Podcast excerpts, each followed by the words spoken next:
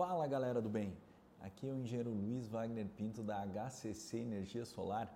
Eu vou falar sobre o racionamento de energia ou apagão. Ele vai acontecer? O que está provocando esse rebuliço no setor elétrico nos últimos dias?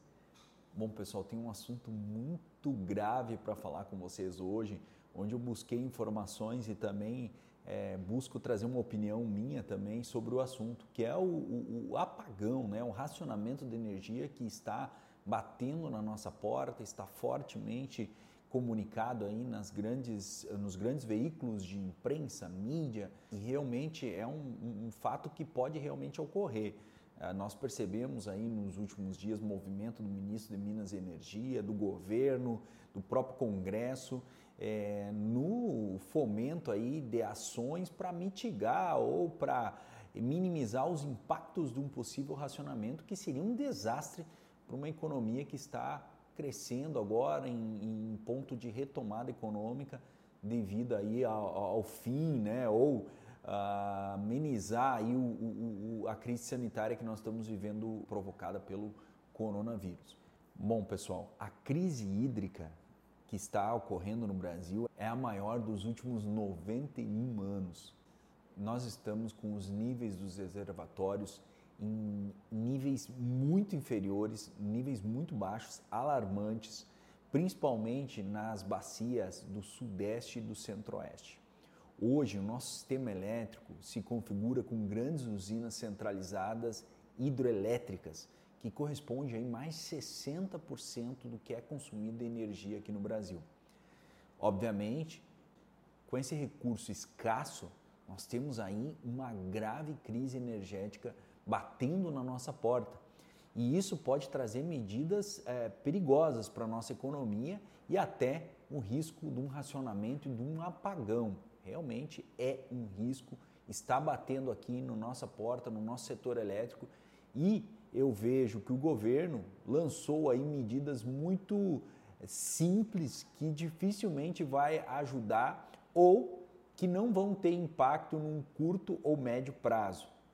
Ontem, no dia 28, o ministro de Minas e Energia, Bento, fez um depoimento, um pronunciamento em cadeia nacional, onde ele fala sobre o risco do apagão, ele fala da sensibilidade dos consumidores em economizar energia, ele fala e busca através das indústrias né, um deslocamento do padrão de consumo das indústrias para tentar minimizar o impacto é, simultâneo do uso de energia e realmente são medidas assim muito simples. Na verdade, não foi falado nada, não foi aprofundado em nenhuma medida que possa trazer uma segurança e possa realmente mitigar ou minimizar os efeitos de um possível apagão. Na realidade, o que existe aqui no Brasil que é a segurança energética que é proposta e que está institucionalizada aqui no setor elétrico é o uso das termoelétricas.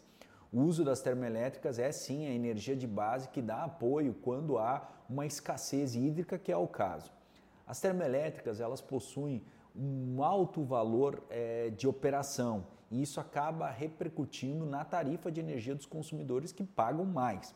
Além disso, as termoelétricas, toda a sua maioria, ou a grande maioria, traz um impacto ambiental muito grande, porque é, é uma energia não renovável, é uma queima de combustível e realmente isso acaba acarretando prejuízos também no, no aspecto ambiental.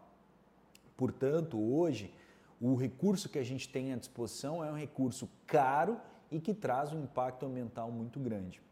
Além disso, Hoje a gente está vendo um, um subaproveitamento da energia renovável aqui no Brasil. Embora haja movimentos, pessoas que defendem a bandeira que nós estamos subsidiando o uso das renováveis, a gente percebe que isso não é realidade. Os subsídios são escassos, ocorrerem em algum momento para a geração centralizada, mas no caso da geração distribuída, por exemplo, nunca ocorreram não ocorreu nenhum benefício, nenhum subsídio do governo para apoiar esse tipo de exploração e esse tipo de projeto, que é um projeto descentralizado e com investimento privado.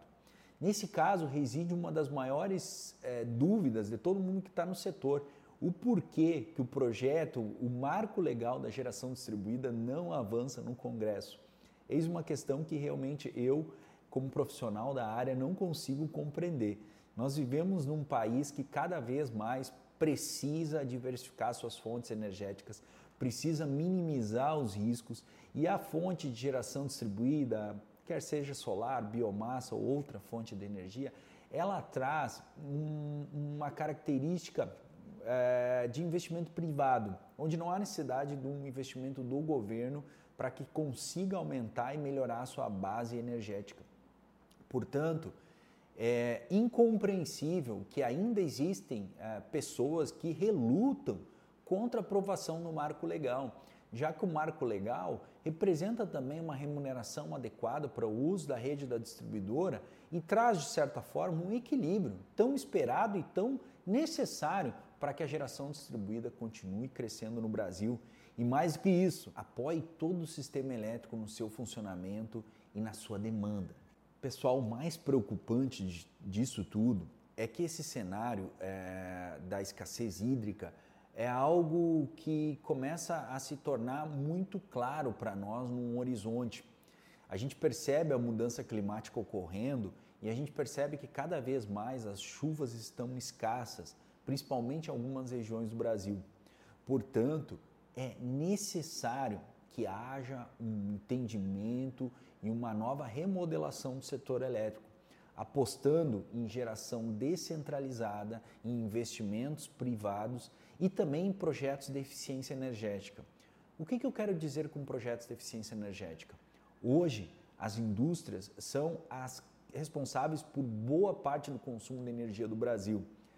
A maior parte das indústrias paga uma energia barata, ela está no mercado livre e ela paga só um uso da rede da distribuidora. Portanto, hoje não é atrativo financeiramente para essas pessoas, para essas indústrias, para esses empreendedores investir em autoprodução, por exemplo, ou projetos de eficiência com energia solar. Então é importante que se olhe esse nicho específico que consome muita energia e que pode sim aderir a um sistema de energia solar, não para gerar sua energia em totalidade, mas para ter eficiência energética, para melhorar, minimizar o impacto do, do uso, principalmente no horário que mais demanda energia. Essas indústrias possuem conexão adequada e possuem grandes áreas de telhado. Portanto, nós temos aí uma combinação perfeita para fazer um projeto eficiente que demande poucos recursos externos, além do próprio sistema fotovoltaico, e que sim traga uma eficiência energética para a indústria, mas para todo o sistema, porque essas indústrias, esses consumidores demandam muita energia do sistema ao mesmo tempo. Bom, pessoal, aqui eu fiz um, uma visão geral sobre o que está ocorrendo, das medidas, na verdade, muito singelas que o governo está propondo para evitar um racionamento de energia. Espero que algumas dessas ideias, algumas dessas uh, ações que eu citei aqui sejam levadas em frente e que a gente tenha um planejamento de energia focalizado na geração distribuída e focalizado em investimentos privados. Não tenho dúvida que através da energia solar, com eficiência energética, nós vamos conseguir minimizar a nossa demanda e melhorar a qualidade do nosso setor elétrico. Grande abraço.